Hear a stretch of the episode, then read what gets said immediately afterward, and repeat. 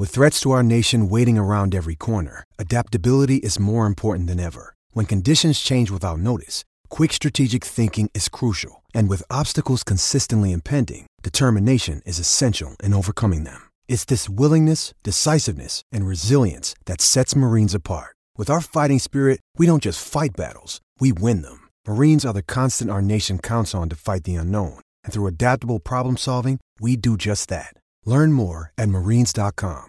Welcome back to Second Helping, the podcast of choice for fans and followers of the number one league in all of collegiate athletics, the Southeastern Conference. Travis Reier, senior analyst for BamaOnline.com, part of the 247sports.com network, alongside my great friend and co-host here of the pod, Mr. Brent Beaird, a longtime college football analyst there at First Coast News in Jacksonville, Florida, and of course, a longtime voter for the most prestigious individual honor in collegiate athletics, the Heisman Trophy. And Brent, here we go, man.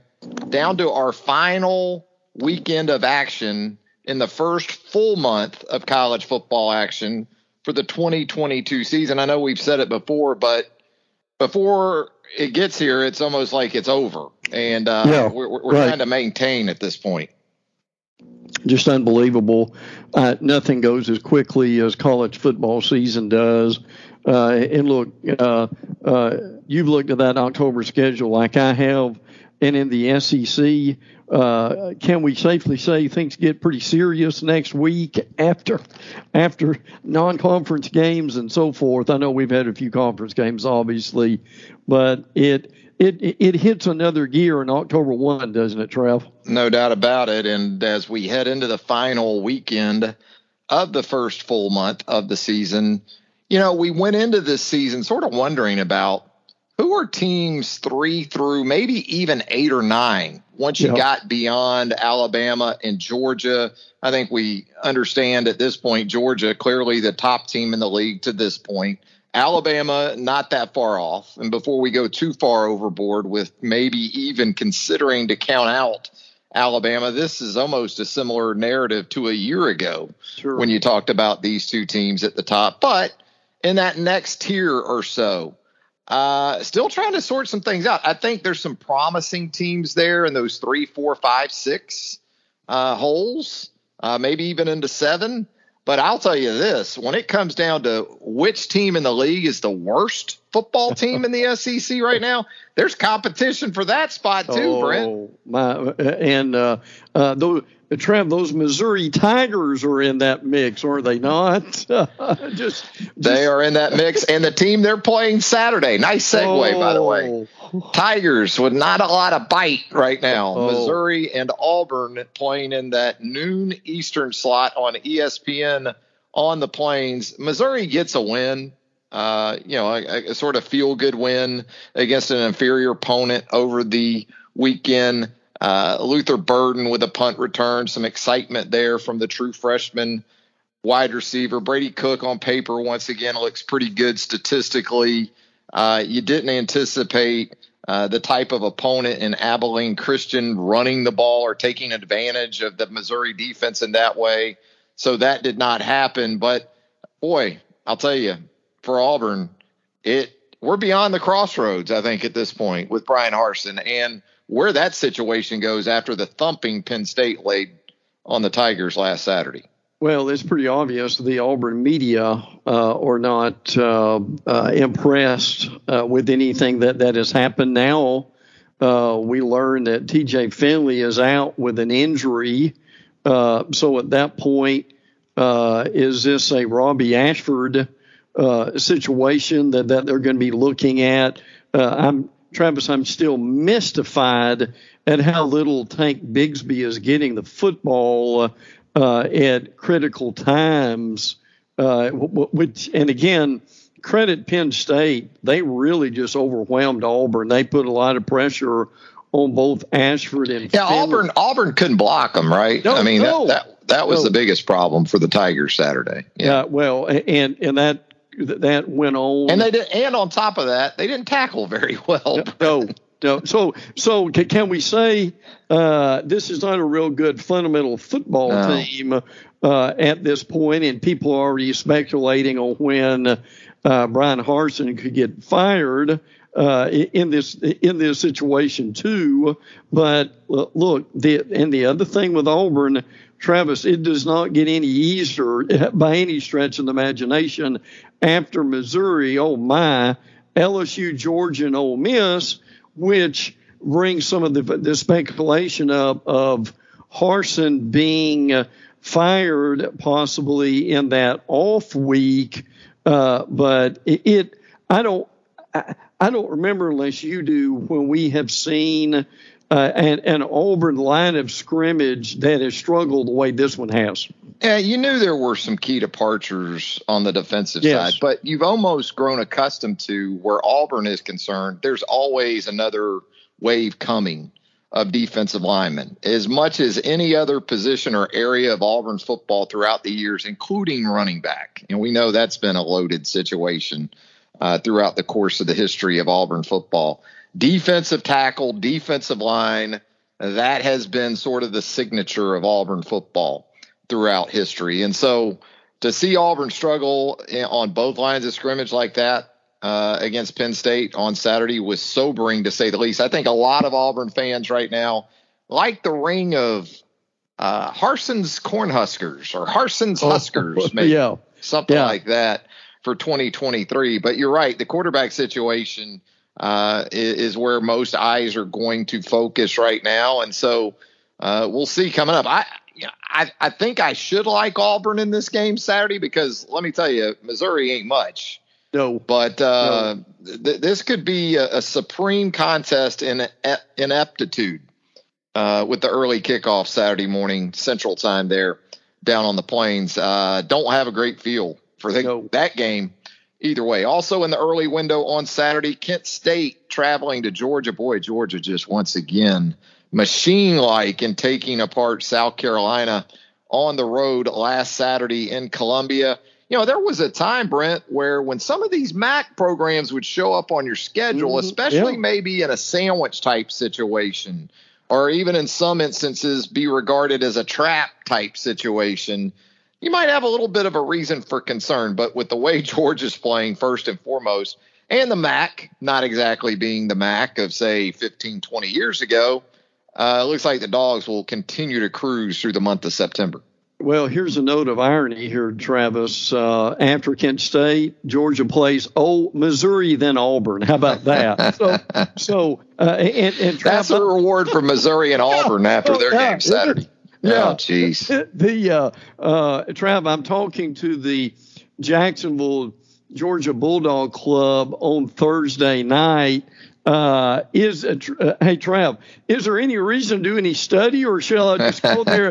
And, shall I just go there and say, uh, well, who's your favorite player? And they may be playing better than they were last year. So unbelievable, yeah. Stetson Bennett, just tremendous. You know, I was kind of pushing Stetson for some Heisman love down the stretch of the 2021 season. No reason to stop at this point. He has been simply terrific uh, yeah. through three starts so far this season. Uh, it's a Georgia team. I was asked about this the other day. What do I and sort of see as the separator right now between Georgia and Alabama? I think it's continuity on offense. I think Georgia not only has some major carryover in that regard, especially with their backs, even though they lost to James Cook and uh, you know some other important players at that position.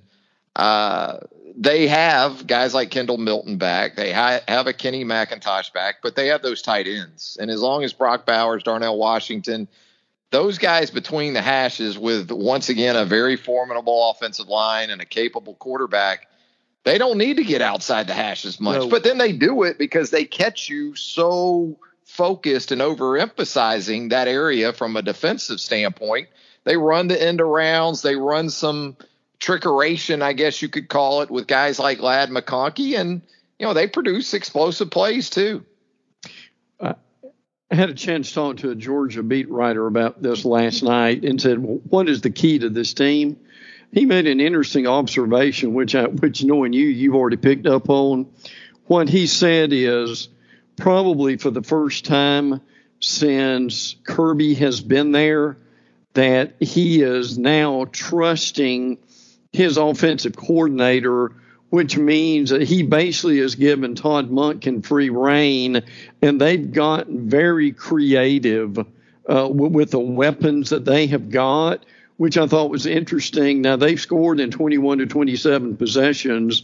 They uh, Travis in, in, 2014 they uh, averaged 41 points a game, which was a record for them. Well, they're averaging 43 right now. I'm not saying they're going to mm-hmm. they're going to break that necessarily. And, and my stars of defense has allowed 10 total points in three games. Now, I'm curious your take on this. Tra- Trav is a Heisman voter. Uh, I, I know about the um, the favorites, but I'm telling you, I, am paying real close attention to, to Brock Bowers. Uh, uh, Trav, yeah. it, it, it, Trav, at this point, could you make an argument that, that if he continues on this level, that that Bowers could be the SEC offensive MVP for the league? He could be. You know, it, it may very well come down to to Bennett and Bowers. Mm-hmm. Uh, and that's understanding there's still some other guys in this conference, especially at the quarterback position, sure. that uh, can put up some video game numbers the rest of the way. But just looking at it right now, in some ways similar to a year ago at Alabama with Bryce Young and Will Anderson on the other side of the ball.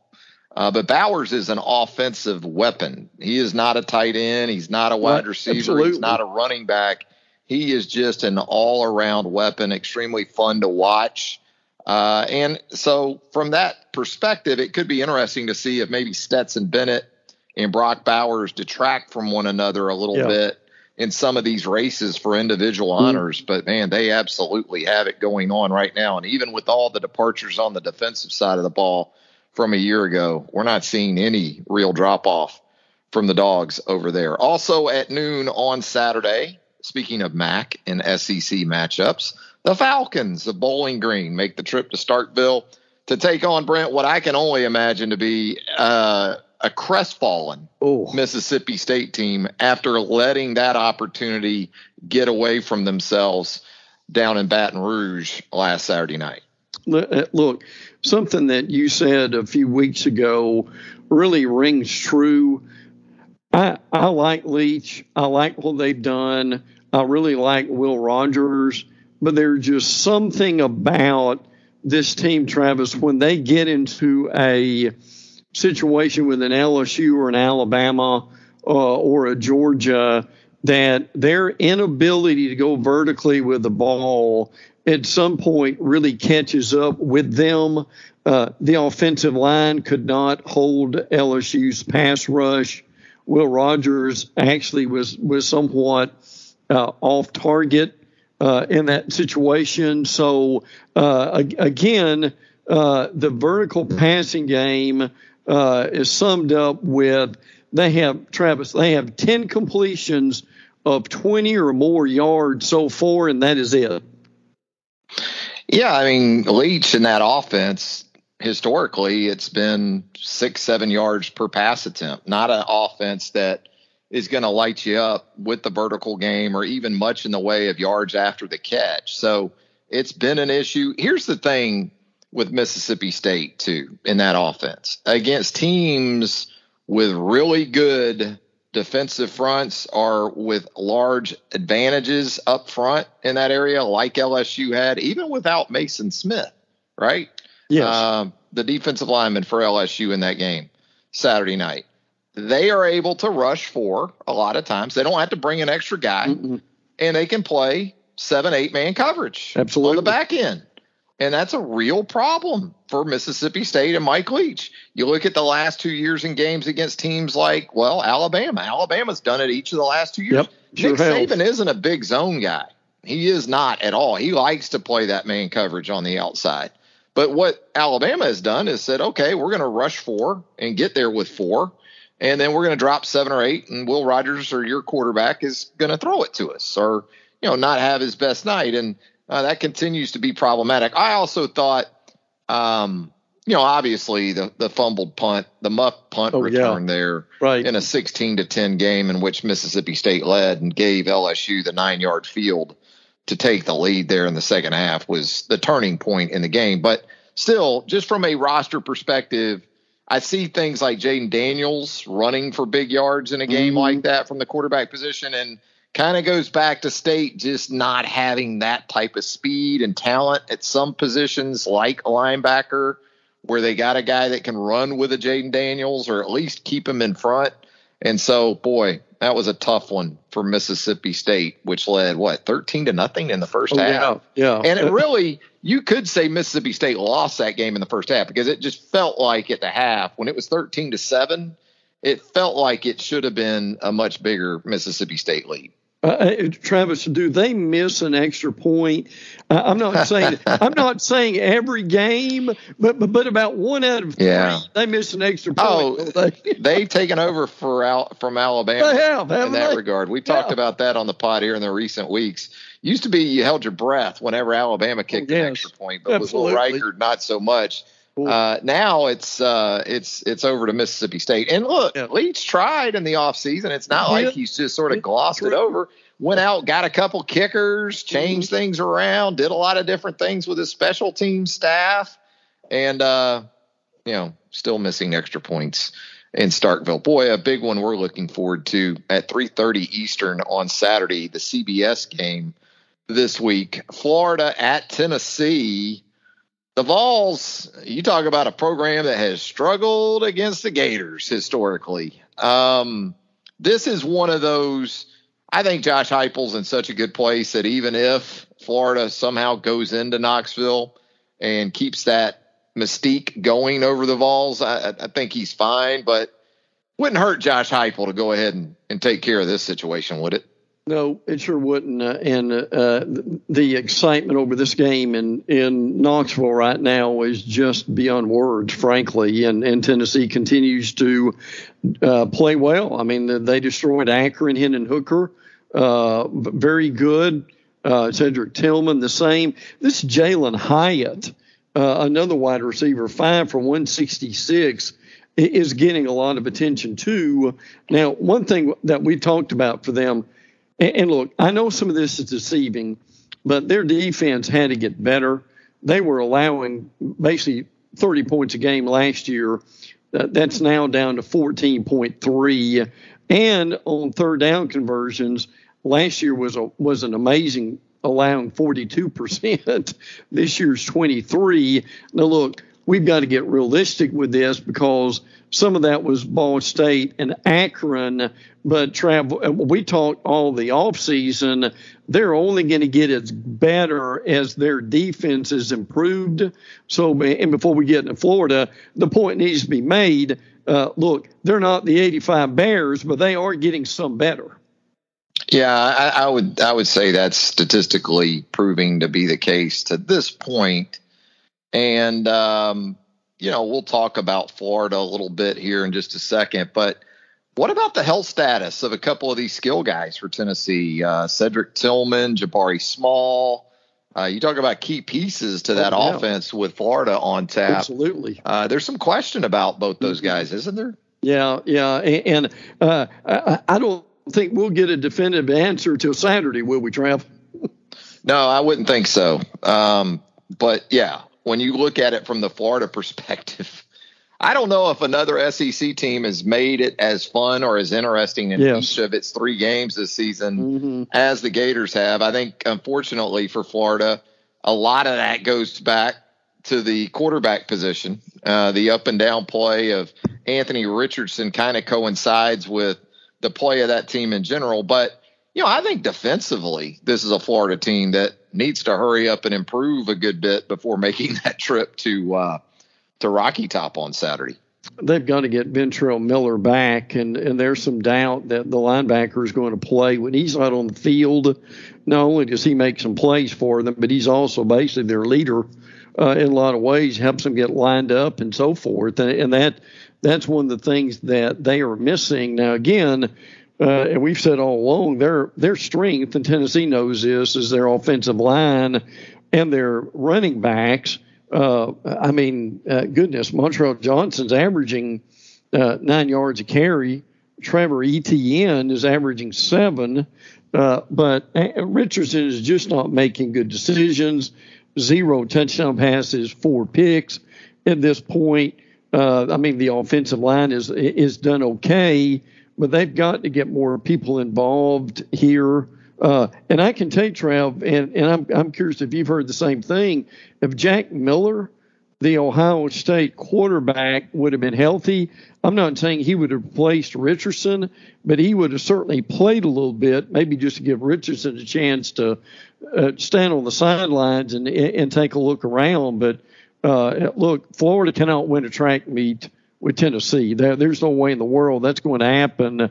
If they could control the ball and be able to uh, to run, uh, use the clock, that that would help them considerably. But I'm uh, uh I'm I'm guessing uh, Pops uh, has probably been yeah. walking, but pacing back and forth on Nana's carpet uh, uh, and, and made a new path in that area by now, hasn't he? Well, he's been kind of matter of fact because he's he hasn't been high on Anthony Richardson at the quarterback yeah, position. Right. So the last couple of weeks have just been like, well, you know, it's kind of what he was expecting. Right. Um, yeah, I think that Florida, you have to give a ton of credit for that run game. And you mentioned Jack Miller and his in- unavailability. It makes me wonder if he were available would we see more design quarterback runs for mm-hmm. Anthony Richardson? Right. Not that the backs haven't been really, really productive, but as far as getting the most out of Richardson as a quarterback, um, going more of a total offensive skill weapon approach with him, uh, it, it, makes me wonder at least. But I don't like Florida at all. Now, no, again, a couple of those injury situations that that Tennessee's um, you know, it should be okay with uh, is, is, part of that. And uh, you know, Tennessee's had some opportunities in some big spots in the past, and uh, going back 15, 16 years now, and it has come up short more often than not. So a lot of things in play for the Vols when they host Nemesis, Florida at 3:30 Saturday on CBS. DraftKings changed the fantasy football game forever in 2012. Now, 10 years later, they're doing it again with Rainmakers Football, their first ever NFT fantasy game. That's right, there's a new way to enjoy daily fantasy football and a new shot to win millions in prizes. All of it from the only NFT fantasy game licensed by the NFLPA. Playing Rainmakers Football is simple buy, sell, bid, and win player cards of the biggest names in the game through regular drops and auctions. Build your collection of football stars and enter free Rainmaker football contests all season long to compete for millions in jaw dropping prizes. Each week, you'll craft your lineups of athletes from your NFT collection and rack up points for touchdowns, receptions, and more, just like you would in daily fantasy football. The next generation of fantasy sports is almost here. Download the DraftKings Daily Fantasy app now and sign up with promo code TPPN. Click the Rainmakers tile and opt in so you can be ready for the next drop. Play free for millions in prizes all football season long and build the ultimate NFT fantasy franchise with Rainmakers Football. That's promo code TPPN only at DraftKings. Eligibility restrictions apply. See DraftKings.com for details. 4 o'clock Eastern on SEC Network Saturday. Ole Miss returns home fresh off a absolute shellacking of Georgia Tech on the flats last mm. Saturday, a shutout for the Ole Miss Rebels of the Yellow Jackets, who Ole Miss now will take on the Golden Hurricane of Tulsa. Boy, you know, we talk about that tier of teams once you get beyond the big two in the SEC. I think Ole Miss has to be right there in that discussion. I know Tennessee, I know Arkansas, uh, LSU, uh, a lot of good teams in this league. But Ole Miss sitting there as a top 15 type team in the nation right now, Brent. Uh, what's their what's their viability as a as a number three team in the league right now? Well, I think it's very possible that they could be. Uh, I, I, mean, uh, we've mentioned recently how good of a rushing attack that they've had. Well, this year's is no different. They lead the league in rushing. I mean, that's amazing in some ways. 271 yards a game. Zach Evans is what they wanted in it, Trav. The TCU transfer 134 yards last week against Tech, and Quinshon Judkins, uh, he had 100 uh, himself. So uh, they, and then uh, they're still trying to work on I think the quarterback situation, Jackson Dart is okay. 10 of 16 for 207. I mean, that's not bad by any stretch of the imagination. But yeah, I think they've got a lot of folks taking a uh, a serious look at them and, and, and, kind of kind of where they are. Uh, obviously, bigger fish to fry, uh, and this this will be a uh, tune up for them, Travis, with a humongous game next week against Kentucky. Which think about this, Trav. Now, because of, of, of where those two teams are in the polls, and certainly in, in their positions in the conference, that's one of the biggest games of the week next week, isn't it? It is, and it's still got the 11 a.m. local time kick. Yeah, uh, for yeah. that game, and I don't think either one of those programs appreciated it. But you got Alabama and Arkansas in a potential top 10 matchup coming up later that day on CBS. So, absolutely a huge Saturday shaping up in a week's time within the Southeastern Conference. But you're right, man. Boy, you think about this Ole Miss offense, and we talked about it a week ago, and I felt this way for a while. Maybe one of the more undervalued units in the Southeastern Conference right now is the Ole Miss offensive line. Yes. And they brought back a good bit of experience and talent. Uh, they went to the transfer portal and upgraded at a tackle spot. Uh, but you're right, Evans and Judkins just absolutely bludgeoned Georgia Tech last Saturday with 37 combined carries for 200, actually 300, no, 232 rushing yards total uh, between them, four rushing touchdowns, and even Jackson Dart doing some stuff as runner. Yeah. And kind of goes back to the luxury that Lane has right now in that I think he likes both his quarterbacks. He likes Luke yes. So he's not going to be as reserved or guarded with how he goes about utilizing Jackson Dart also as a runner in this offense. And you know, a year ago, Matt Corral uh, was was a big part of that. The last two years, Matt Corral was a big part of that. But boy, when Ole Miss did go to the air against Georgia Tech, especially effective, averaging nearly 13 yards per attempt while Dart was in the game. So you expect Ole Miss to take care of Tulsa in advance of that showdown with Kentucky. Then coming up on Saturday, we get into that seven o'clock Eastern window and a big one out in the Metroplex. Brent, Arkansas and Texas A&M, a game that kind of sent A&M towards those four losses a year ago. Although we know the Aggies, a couple weeks after the loss to Arkansas in 2021, rebounded with a win over Alabama in College Station, but we wanted to see Max Johnson at the quarterback position for A&M. It happened against Miami last Saturday night. I wouldn't say it was a dynamic or an explosive performance for the Texas A&M offense, but there's always stuff to consider with Jimbo's teams, right? Suspensions, who's available, who's not, but it was kind of the staples of this A&M team, I guess, that helped them get it done against the visiting Hurricanes. Well, I think there were two things that happened in that game. One, uh, frankly, uh, Jimbo outcoached Mario Cristobal uh, in some areas. I give A&M credit with all the suspensions in the secondary, particularly they had. And, and again, Trav, uh, Tyler Van Dyke and uh, particularly Cristobal did not go down the field uh, on that depleted secondary like they should have. But uh, I, w- I would say the best thing that Jimbo did was he put the ball in, in uh, De'Von Achane's hands. Uh, yeah. Uh, and, and look, uh, catching the ball and running the ball, uh, if you get the ball in his hands and Ainias Smith, uh, that, there's not, that's probably the best thing he can do.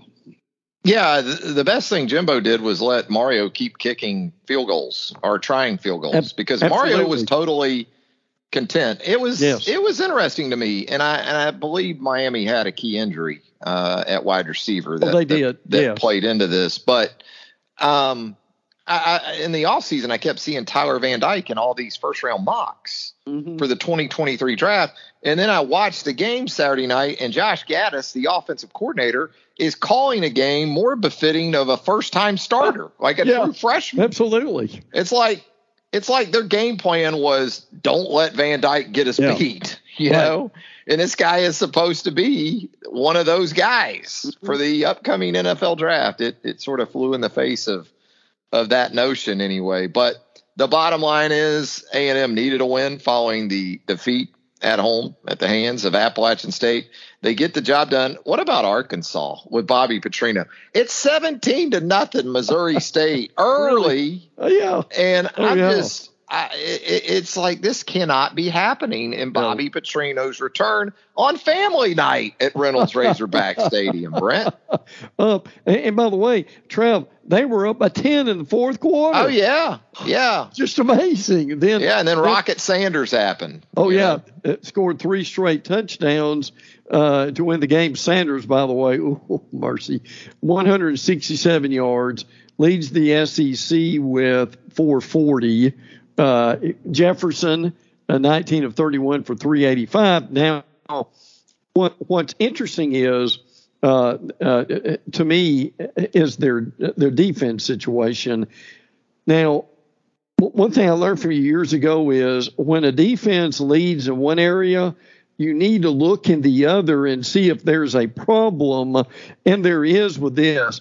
Arkansas leads the nation in sacks, but they also have the worst pass defense in the country. If the ball gets out, it's a problem, especially Yes. with Jalen Catalon out now. Oh, and I believe Myles Slusher has also been out back there. Yeah. Yes. Yeah. Yeah. So I mean, the uh, uh, reality is uh, now. Now again, Travis Drew Sanders has just been an absolute phenomenal. Uh, It's what he has done there at the linebacker position, be, being all over the uh, the field. So the reality of it is, uh, Trav, I think in this game that who whoever the AM quarterback's going to be, uh, and will it be Max Johnson again, who is 10 of 20 for 140? That's not setting the world on fire either. Uh, so, uh, can uh, with this pass rush for for Arkansas, uh, that's going to be a real key for this game if they can keep Johnson under wraps.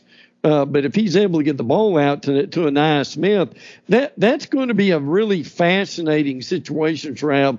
How this thing goes, and, and and again, as big of a rivalry as as this is, and this is typical of the SEC, huge rivalry game. Uh, and oh, by the way, uh, the Hogs then go home next week and play Alabama. Yeah. This is a kind of game where CBS could come out smelling pretty good regardless of the Yeah. outcome. Really, Arkansas wins the game. CBS has uh, Arkansas, Alabama, and 3:30 Eastern the next Saturday. right? A&M wins the game. You could have A&M, Alabama in prime time with a one-loss Texas A&M team. Yes. Although I will not give. I think A&M goes to Mississippi State uh, October 1st, and so They do. I, Yes. I, I'm not willing. I'm not willing to give A&M that game. No, so no, no. that might be that might be looking a little too far ahead. No, I think the key, and you hit on this, is vertical passing game.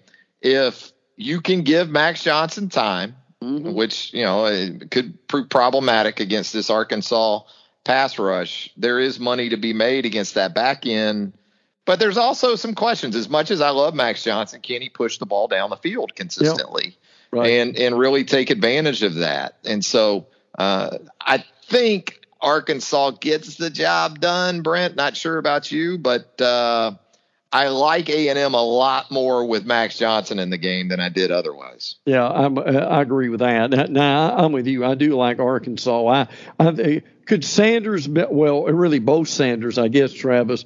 Could could the Sanders brothers make make that much of a difference in this game? I think that is probably very possible. Uh, They but- better for yeah. Arkansas to win. I don't know how they they don't. Right? Yes, yes, yeah, absolutely. And and I, I would be very interested to know uh, what what does Sam Pittman do, Trav, in the meantime to do something over the next few weeks to shore up that Arkansas secondary. Also at seven Eastern on Saturday night, Northern Illinois on a bit of an SEC tour here, back to back SEC Really? opponents for the Huskies of DeKalb, Illinois, as they travel to Lexington to take on eighth ranked Kentucky. That's right, I said eighth ranked Kentucky. Brent, what about that?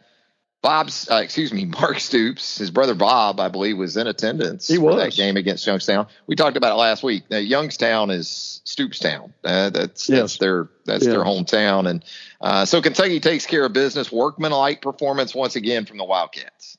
Uh, Will Levis, Trevor, how about these numbers? 27 of 35 for 377. That's amazing. Uh, they uh, uh, Kavosiey Smoke 66.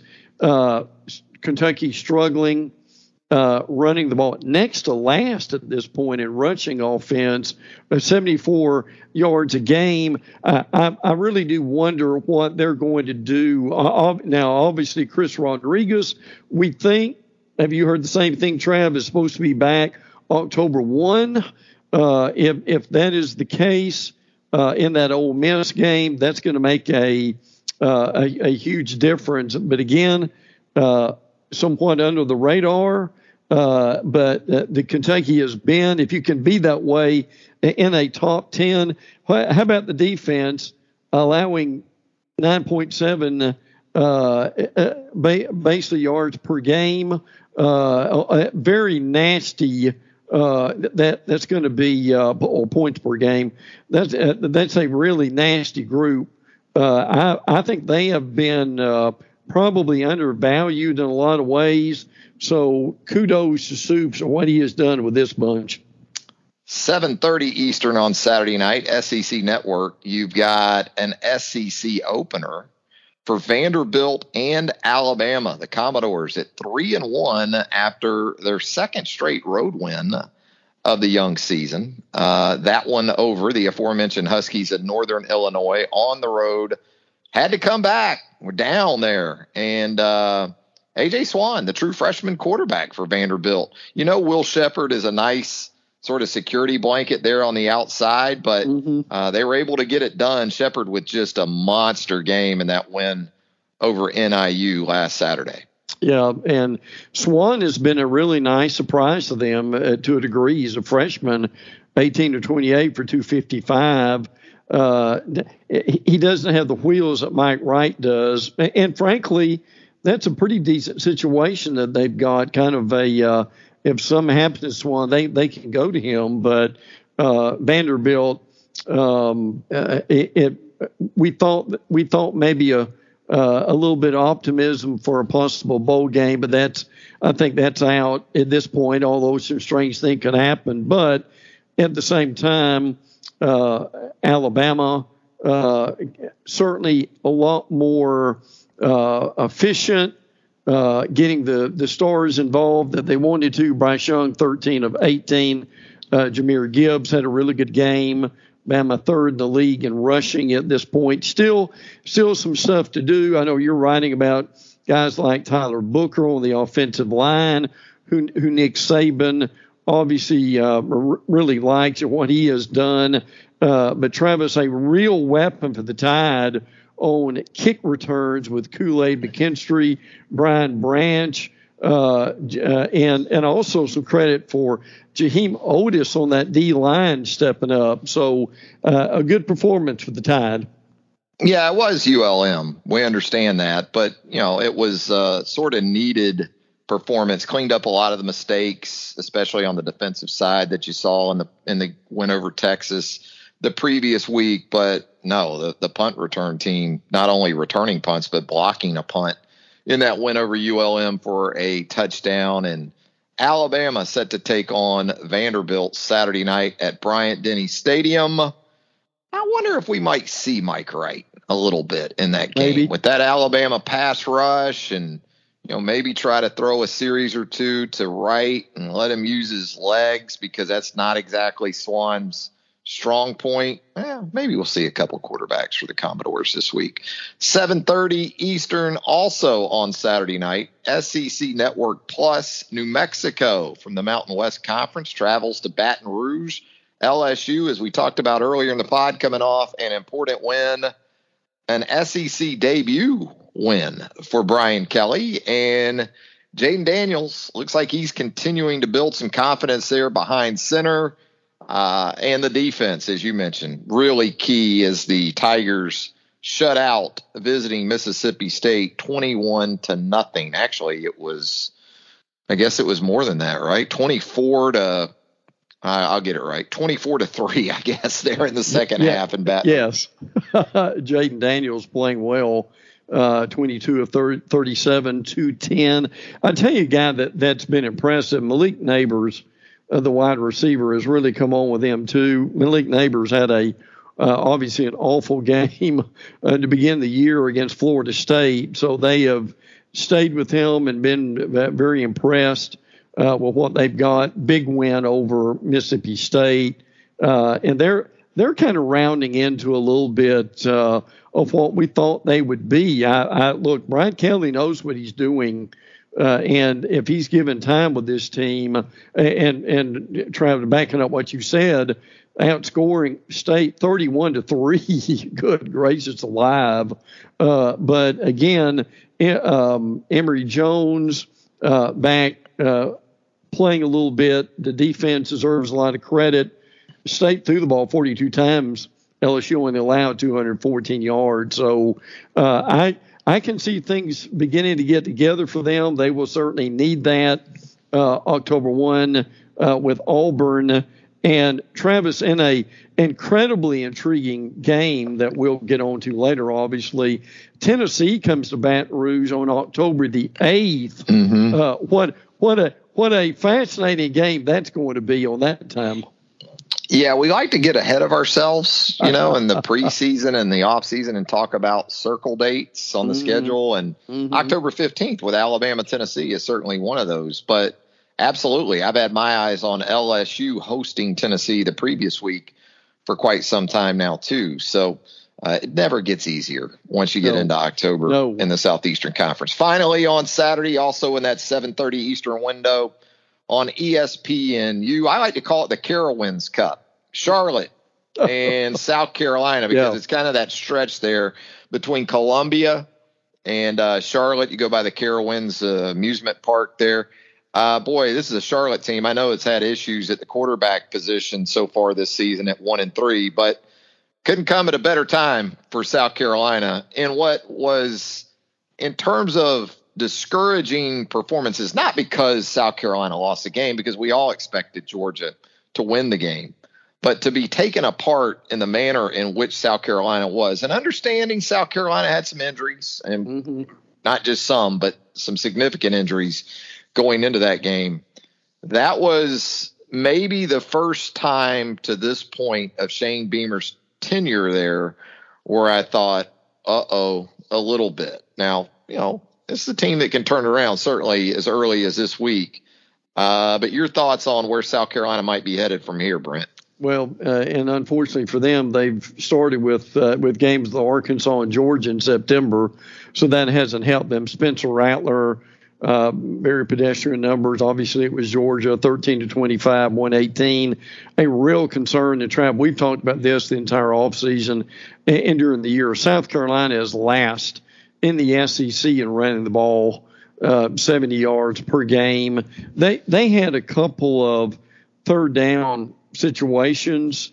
They they were third and six. They run the ball from one yard. Then it was third and eight. Have an inside handoff from one yard Trev, that was a that was the closest thing to the men against the boys that, that I've seen in, a, in quite a while. I mean, Stetson Bennett with about eight minutes left in the uh, in the game is taking selfies, selfies, self, selfies in the stands. So, uh, but but look, I, am yeah. If there's one clip I'm showing my team from that game, yeah, if I'm saying that, yeah, it's the opposing starting quarterback taking selfies in our yes. in our building. Oh yeah, know, with, absolutely. With about a half a football to go. Yeah, yeah, but but, but look, it, it, was a they've got a lot of work to do to to, to put it to put it mildly. But uh, and they've got Charlotte, they got South Carolina State that that will help them, and then Kentucky before they get a break. But uh, look, Spencer Rattler or not, and you said this earlier in the year uh, it's great to have Rattler, but who do they have around him? Yeah, just not enough right now. No. There at South Carolina. As we get out of here, Brent, we had the 2023 SEC football schedule drop here in the last day or so. Uh, I think we're on the same sort of wavelength when it comes to schedule drops for the next season when we're not quite through September of this season. Can I get through September before we do a schedule drop for 2023, Brent? Maybe. I don't know. For, for a conference that prides themselves on being on the cutting edge of everything, or at least they think they are. Uh, look, from a from a logical PR perspective, don't you drop your schedule when people are actually paying attention to it, like a January.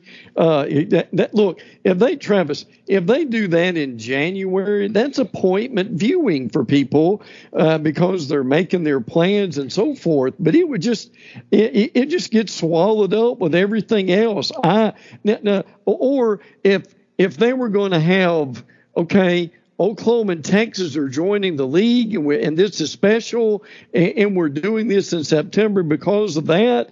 Look, I, uh, I mean, I I watched it, and there were some it, there was obviously some interesting things about it. Oh yeah.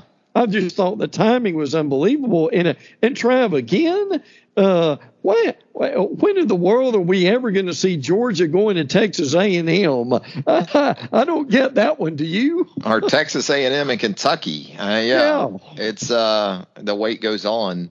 Oh. No, I mean even if you did it in December between the SEC yeah, championship right. game and the start of the I get it from a logistics standpoint. Sure. You got to get it out there and mm. you know things plans have to be made, right. things like that. But wow it just uh, I, am not quite uh, as fired up about it no. in late September as I as I might be otherwise. Well, Brent, always great stuff with you here on the podcast. Always look forward to hooking up and a big weekend coming up. Can't wait to talk more about it next week and preview the first Saturday in October, a month that will go a long way in shaping divisional races in the Southeastern Conference. Uh, and, and Travis, we go out here Pump's behavior at Bolles Trinity. What was he? Yeah. was he exemplary yeah, in his behavior? Yeah, I took him to the high school football game last Friday night. He was fine. You know, he did good, and took him to his favorite sub joint. Yeah. Uh, before the game, good. Uh, he enjoys that roast beef sub at his uh, place. Uh, Uncle Charlie's yes. is his place over on the west side. He loves Uncle Charlie's. Been there for hundred years, it seems like. So no, Pops was good. He was good. Good. All right, Brent. Look forward to next week, my man. Me too, brother. Take care. For Brent Beaird, Travis Reier, thanking you once again for joining us here on Second Helping. If you haven't subscribed to the pod as of yet, we hope you'll do so. Wherever you consume podcasts, you're going to find Second Helping. If you'd leave us a rating and a review, we would greatly appreciate that as well. For Brent Beaird, executive producer Bill Oakley, I'm Travis Reier. Thanks again for joining us. And until next time, so long, everybody.